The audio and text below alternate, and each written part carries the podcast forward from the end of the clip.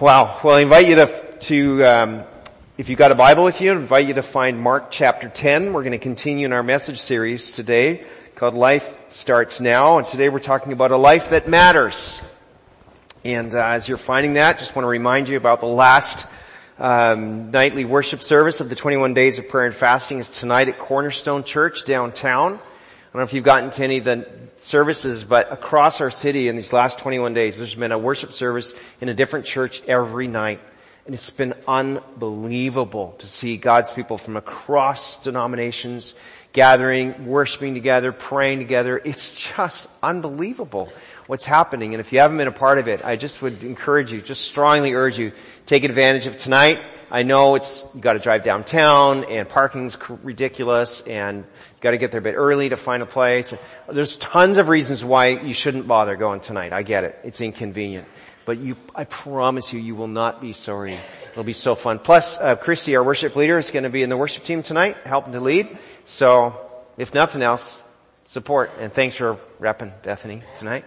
And as well, some of you know about a neighborhood church downtown. They are celebrating their third anniversary today at 4 p.m. So if you want to be a part of their service, not at Jackson School, but at you can check their website. I think it's one of the Armenian churches. Tonight at 4. Alright, we're in Mark chapter 10. We're picking it up at verse 17. Begins this way. As Jesus, let's stand together for the reading of God's Word. If you thought we dealt with some awkward things last week, we'll get more today. As Jesus was starting out on his way to Jerusalem, a man came running up to him, knelt down, and asked, "Good teacher, what must I do to inherit eternal life?" "Well, why do you call me good?" Jesus asked. "Only God is truly good. But to answer your question, you know the commandments. You must not murder. You must not commit adultery. You must not steal. You must not testify falsely. You must not cheat anyone. Honor your father and mother." "Teacher," the man replied, "I've obeyed all these commandments since I was young." And looking at the man, Jesus felt genuine love for him. "There's still one thing you haven't done," he told him. "Go and sell all your possessions and give the money to the poor and you will have treasure in heaven, and then come follow me." At this, the man's face fell, and he went away sad, for he had many possessions. And Jesus looked around and said to his disciples, "How hard it is for the rich to enter the kingdom of God." And this amazed them, but Jesus said again, "Dear children, it's very hard to enter the kingdom of God. In fact, it's easier for a camel to go through the eye of a needle than for a rich person to enter the kingdom of God."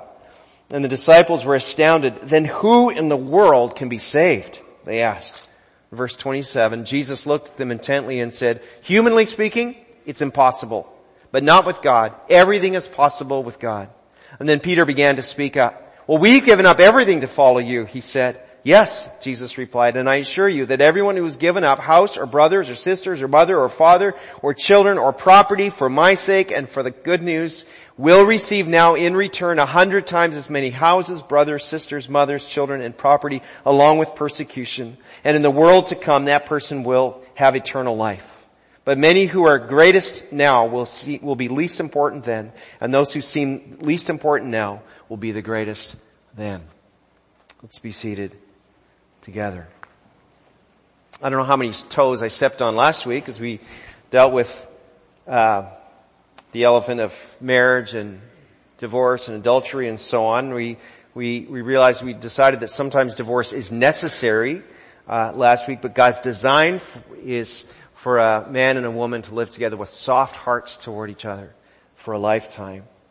And now we get to deal with this elephant in the room of what Jesus says about wealth and salvation. Now, for any of us, we can pretty easily read this and say, "Hey, this doesn't apply to me because I am not a wealthy person like that guy in the story."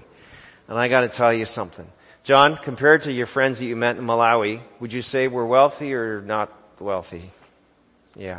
Extremely wealthy. If you came here this morning in a car, if you had breakfast this morning, if you had a bed that you crawled out of in a house that you live in, if you have a phone in your pocket or in front of you, this applies to all of us. We can't say, "Well, compared to that, yeah, there's others that have more than you." There always will be. But we're all wealthy in global terms. So let's not try to wiggle out of this and say it doesn't apply to me. You've got this wealthy man, he's religious, but he's got this problem. He knew how to keep the rules. He was a good, not a Christian yet, he was a Jewish guy, he was a good Jew. He was faithful, appeared to live a blessed life. But internally he realized, he recognized, I'm not saved.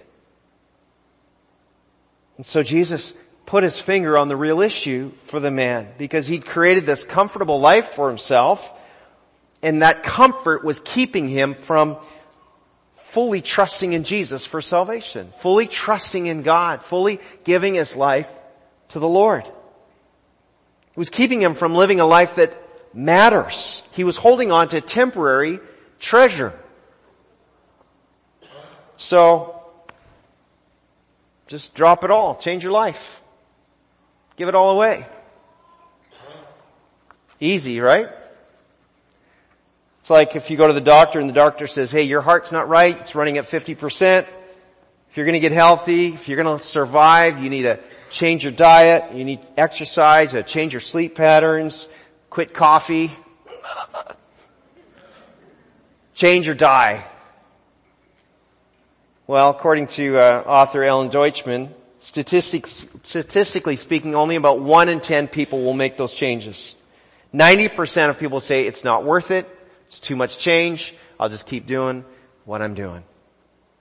And many of us, me included, we like the idea of following Jesus. We just think it'd be great. And we want to be saved, but we want to set the terms of how this is going to go with Jesus. So it's a bit like we treat our faith like an open buffet. You know, we're just going down with a little bit of this, and yeah, Jesus, I like that. I don't really care about that one. Love my neighbor. Well, I've got a good neighbor, so yeah, I can do that. Love my enemies. I don't know, I'm going to skip that one. And you know, your plate fills up when you go down the buffet, and then you get to, there's a prime rib at the end. And apologies to the vegans in the room. What do you eat in place of prime rib? I don't know. So prime tofu's at the end there, and there's no room on your plate, and you just try to fit it in, squeeze it in. A lot of us kind of treat our life of faith that way, or just kind of wedge Jesus in amongst all the jello salad and roast potatoes.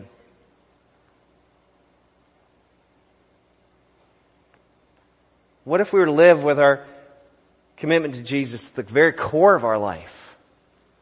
Years ago in a previous church, a young woman in our alpha group, she was super conflicted. She loved the church. She says, I want to become a Christian. I believe in all that stuff. But if I become a Christian, am I going to have to give up everything fun?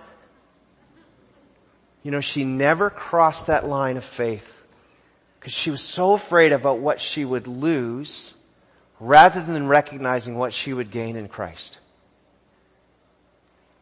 What's that? Faith in Christ isn't something we tack on to just being a good American. Following Jesus changes everything. And I know that sounds cliche, but I would like, if you're taking notes today, write that one down. Following Jesus changes everything. Everything. Look again at verse 21. Right? Looking at the man, Jesus felt genuine love for him. There's one thing you still haven't done. He said, go and sell all your possessions, give the money to the poor, and you'll have treasure in heaven, and then come, follow me. What was at this man's core? It was his faith in his possessions, in his stuff, his comfortable lifestyle. And that misplaced faith was keeping him from true faith, from salvation. And listen, we tend to see stuff as pretty stable and secure. But how many of you know somebody, or maybe this was your experience, lost a house in 2008, 2009? Or you lost that job that you'd had for such a long time, or you got that diagnosis that says you've got 3 months, 3 years, or something in between. Suddenly everything you thought was like stable and secure, I've got this, I'm fine. Whoa. Rattled to the core. I remember reading a story about people in Syria where the civil war happened, living lives very much like us. Very normal, what we would consider a normal, ordinary life. And there's a civil war and suddenly everything is stripped away. Your home, your business, your savings, your loved ones. All those things that we think are secure can be gone like that. Anything that you cannot take with you to heaven is temporary. You're not taking your iPhone to heaven. You're not taking your car. You're not, nothing. It's all temporary. And anything that's temporary is not reliable. You cannot build your life on it. And Jesus is inviting this man to shift his core confidence, right, his central faith away from what he could hold with his hands, grip onto and feel like he could control, but you actually can't control it. Leave that temporary security for the daily adventure of following Jesus. And every time I read this passage, I actually don't like reading this passage. I would prefer to skip over this passage because I have to ask myself, would I do it? Would I do this? I mean, if I were in his sandals and Jesus said, hey, you're just missing one thing. You know, that little Miata car that you like driving so much and that green guitar you enjoy playing and, the home you live in, and I just want you to sell it all and go to Mongolia. Would I do it? Or would I be full of excuses, rationalizations? Well, it's kind of for someone else. John's already there, so it's kind of covered. Right? Maybe the challenge comes from Jesus in some other form even now. Maybe the challenge to you is not to sell all. This is the only time we have Jesus telling somebody this. There were other wealthy people around Jesus. He honestly didn't say that to. But maybe there's something else at your core that Jesus points to, that source of security. Listen, faith in Jesus is not just a nice creed we just add to everything else, put it on our full plate. It's this core of transformation, an invitation to a life that actually matters. And we've got this tragic moment for this man. He walks away and he's sad, and Jesus is sad. There's like a heaviness in the air right now. Jesus wants him to respond for salvation. We sing a lot of songs about, you know, God pursues me all the time. Sometimes Jesus lets us walk away. Jesus doesn't make a bargain. Doesn't, hey, okay, hang on. Why don't you just like sell half, and we're going to talk about the other half later. He's going right to the core of what that man needed, and the disciples are shocked, verses 25 and 26. In fact, Jesus says, it's easier for a camel to go through the eye of a needle than for a rich person to enter the kingdom of God, and the disciples are astounded. Then who in the world can be saved, they ask. Because in their mind, wealth is an obvious sign of God's blessing, right? And it's true. When you live according to God's way, you are likely to prosper, right? You're going to be wise with money, you're tithing, you're not wasting your money on vices like alcohol and tobacco and lottery and gambling and stuff. You're going to have a good work ethic. It's true. People who follow Jesus, faithful Christians, tend to do better financially for the just basic financial principles that are taught in Scripture.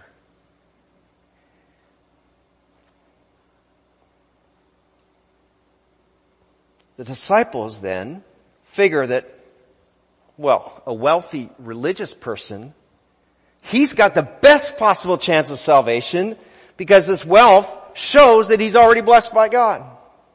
He's got God's approval. And so the disciples are like, well, if a rich guy isn't guaranteed, what chance do we have?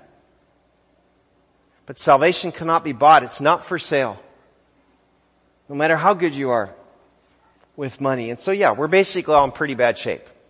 There's a song that came, 15 years ago or something. There was a band called Ten Shuckle Shirt, and they sang this song. It was, cheer up, you are worse off than you figure.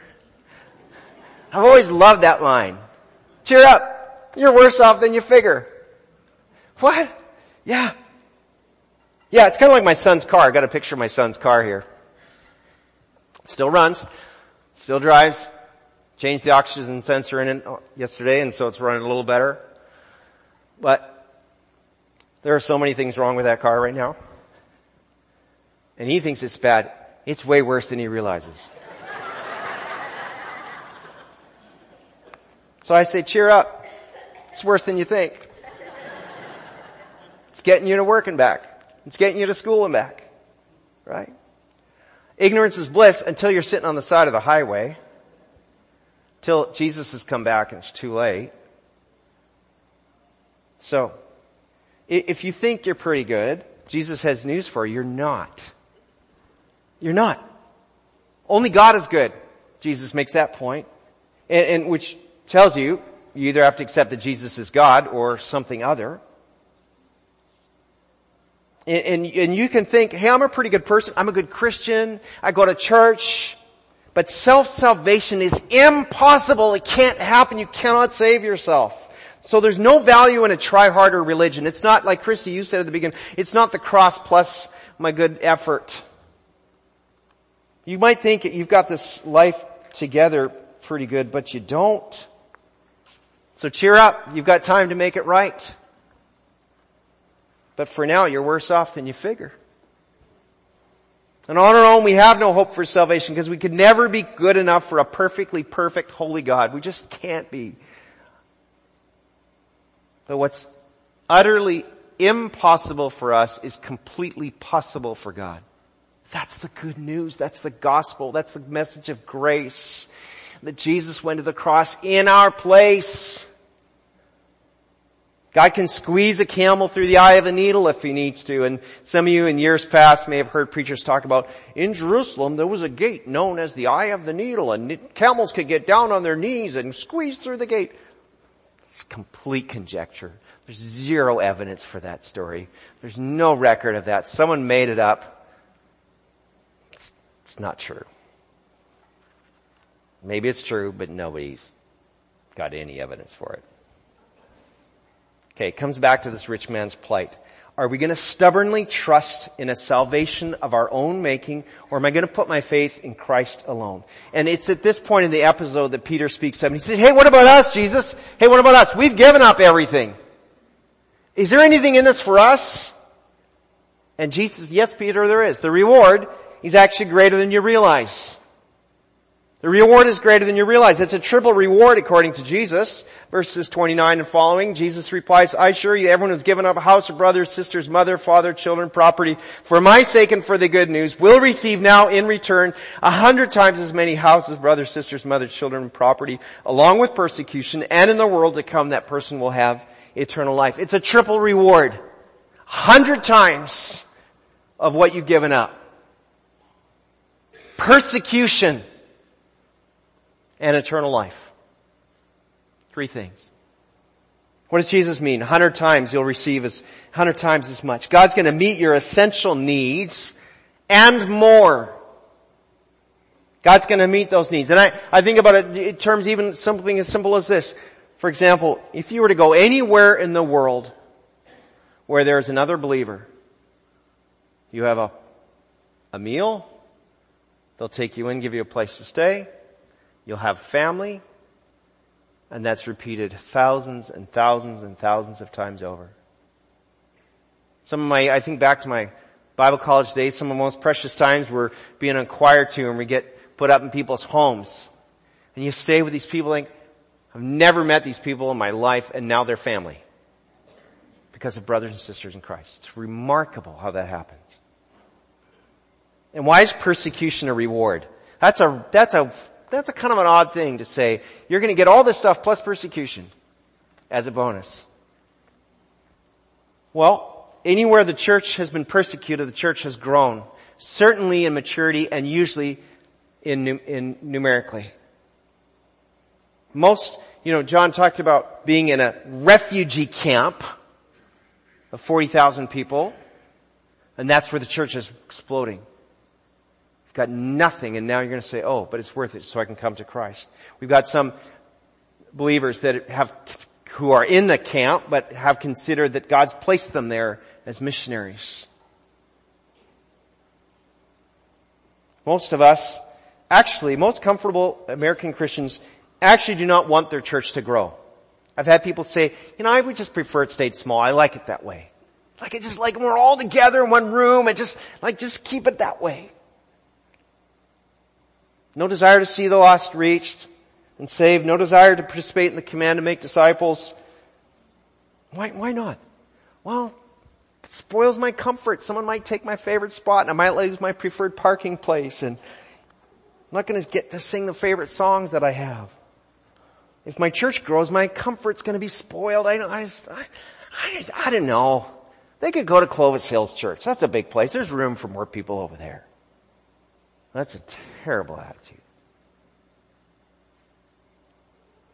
Persecuted church doesn't watch the clock to get out on time. You might feel like you're persecuted today if I go over time. Persecuted church doesn't skip a church service at the slightest excuse. A persecuted church doesn't take the Bible casually. I don't know, maybe the best thing for us would be to lose all those things that have made us sleepy as Christians in America. So, 100 times, persecution, third reward, eternal life. Unending perfection in the presence of the perfect power and perfect holiness of God. I don't even know what else to say about that. The rich man had this amazing opportunity. Jesus Christ, the Son of God, personally invited him to follow, to lay aside his temporary treasures so he could enjoy eternal treasure. Do you notice that? Jesus says, you can sell all things and you'll have treasure in heaven. It's not like you're never going to enjoy the benefit of all this wealth. You're going to enjoy it not just in this life. You're going to enjoy it for eternity. Treasure in heaven. Jesus promises earthly generosity is going to result in heavenly treasure. It's okay to plan ahead, to create an eternal portfolio. Some of you are generous givers, and you need to know that it's okay to say, wow, as I give here, I'm going to reap the benefits of this for eternity. Intentionally investing now. A few years ago, my parents sent, there's four kids in our family. All of us are married, but all have kids. And they sent us an email with a picture attached. And they said,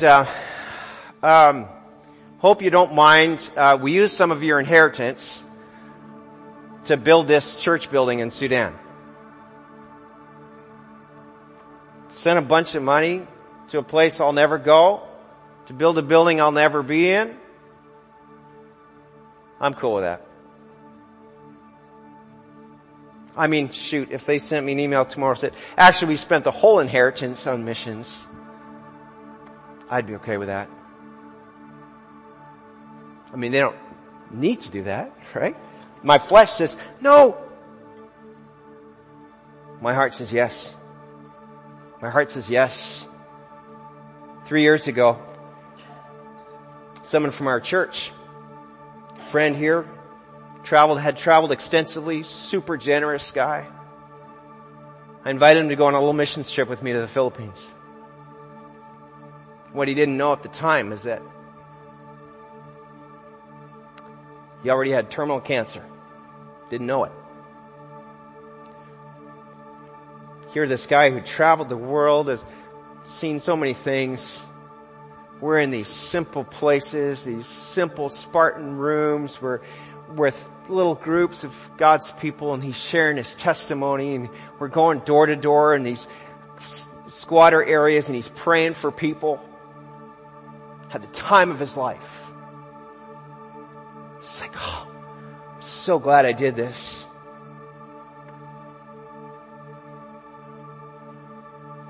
We've got four people from our church that are planning to go to Mexico over spring break. Matt and Anne-Marie and their daughter and Vicky. I don't know if you're here, Vicky, today. Maybe you want to say, hey, we want to help you guys. You need some financial support. We want to be a part of that. We want to be with you in Mexico by helping you go.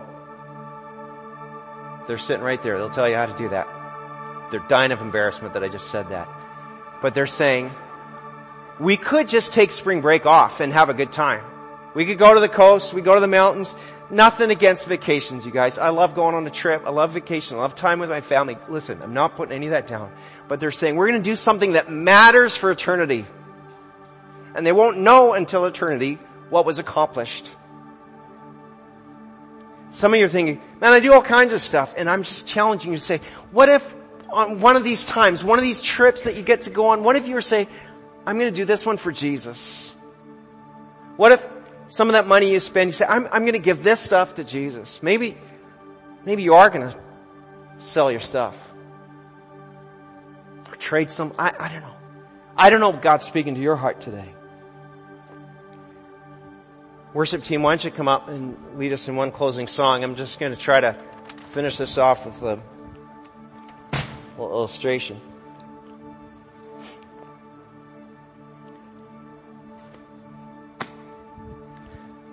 This box might represent your life.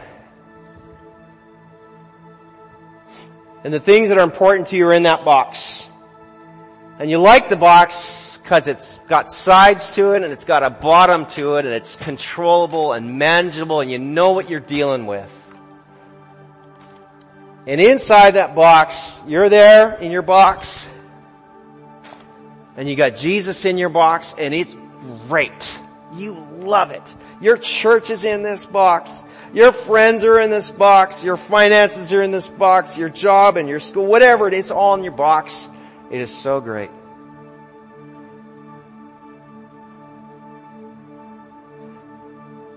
But what if God's saying, I've got something more, but it's not in your box?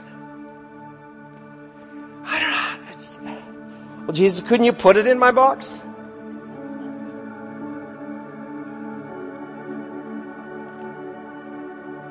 Like, did something leap in you when John was talking? I want to be a part of something like that.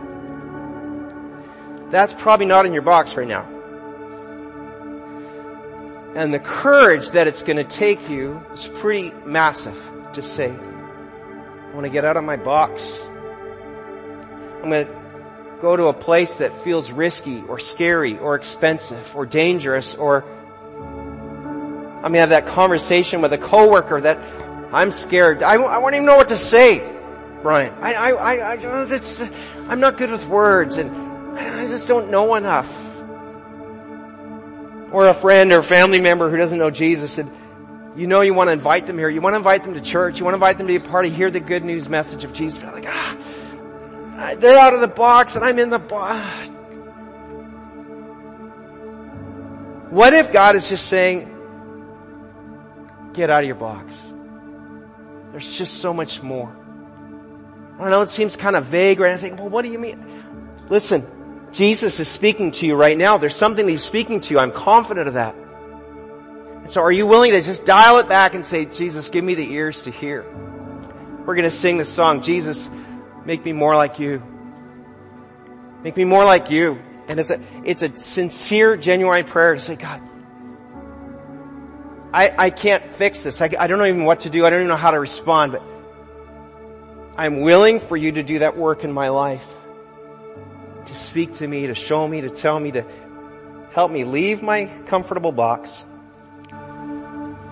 follow you.